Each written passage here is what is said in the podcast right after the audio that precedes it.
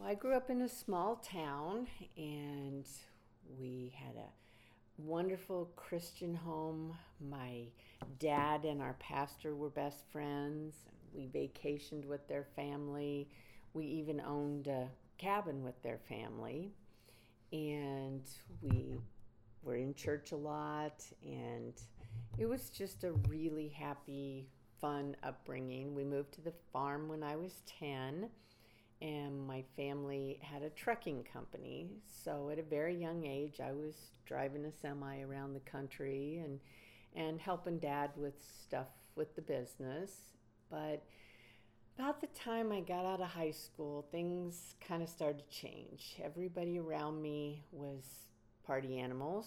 They were off drinking and smoking pot and doing all kinds of things and I really didn't want any part of that. I loved to exercise, I loved to go for runs, I loved to eat healthy, and it just it just didn't work for me. So I ended up moving to Iowa City, and in Iowa City I met a wonderful group that there were about a dozen of us. And we played volleyball together and we ran together, we hiked the mountains together, we ate healthy all the time and we just it was you think oh iowa city yeah party town and here i found the 12 people in town that liked to party like i did and we just had a wonderful family there and it was i worked in the toothbrush factory world's largest manufacturer of toothbrushes no less and then eventually built my own gym in in iowa city but it was about that time that everybody graduated from law school and dental school and med school. And the family trucking business kept hounding me to come back and go to work with the family. So I did. I made the move back to Des Moines, which was really difficult because I then was right back in with that group that I had left. And so it, it was lonely. It was it was a big transition.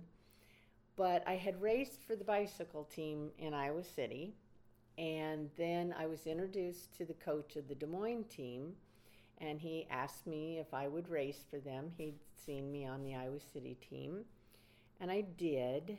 And then two years later, I married him. And 31 years later, we're still married, and we've raised two girls. And so I would tell myself all the time, well, that's why God brought you back to Des Moines. You wouldn't have met him had you stayed in Iowa City. And so when things would get really hard working at the trucking company, I'd say, but this is why God brought you back. You wouldn't have met him. So when our kids were really young, we went to church with my mom and grandma, which I had not gone to church in Iowa City. And it was it was okay and there just was something missing, though.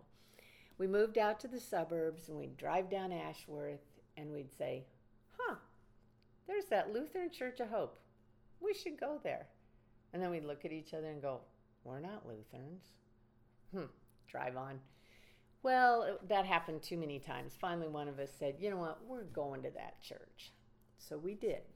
And we haven't left since. It was just the perfect fit for us. And part of the fit was because we had a family. We call them our Hope family. And that just makes all the difference in the world. And part of it was Pastor Mike when he'd be preaching, and I'd say, Are you kidding me? I didn't know that. So, like, I can talk to Jesus? I can ask him stuff? I can talk to God? Are you kidding me?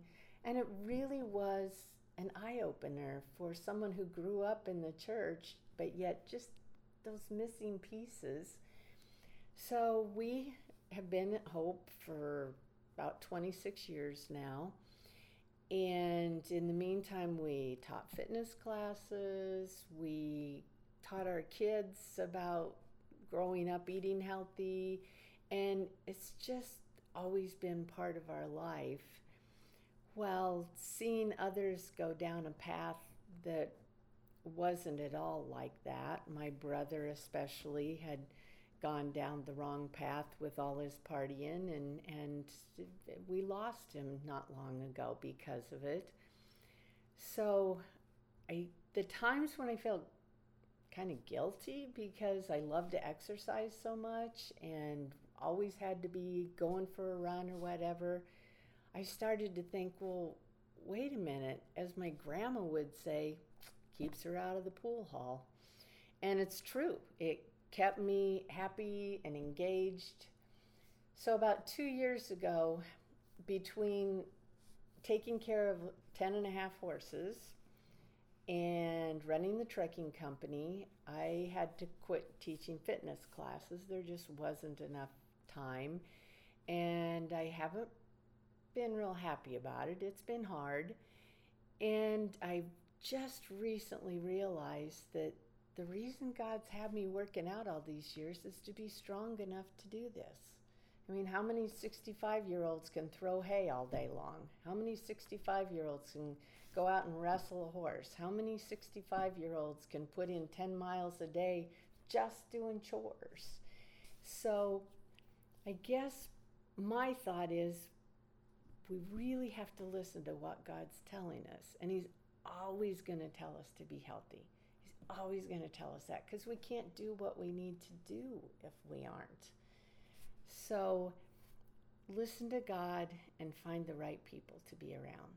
That would be what I would say.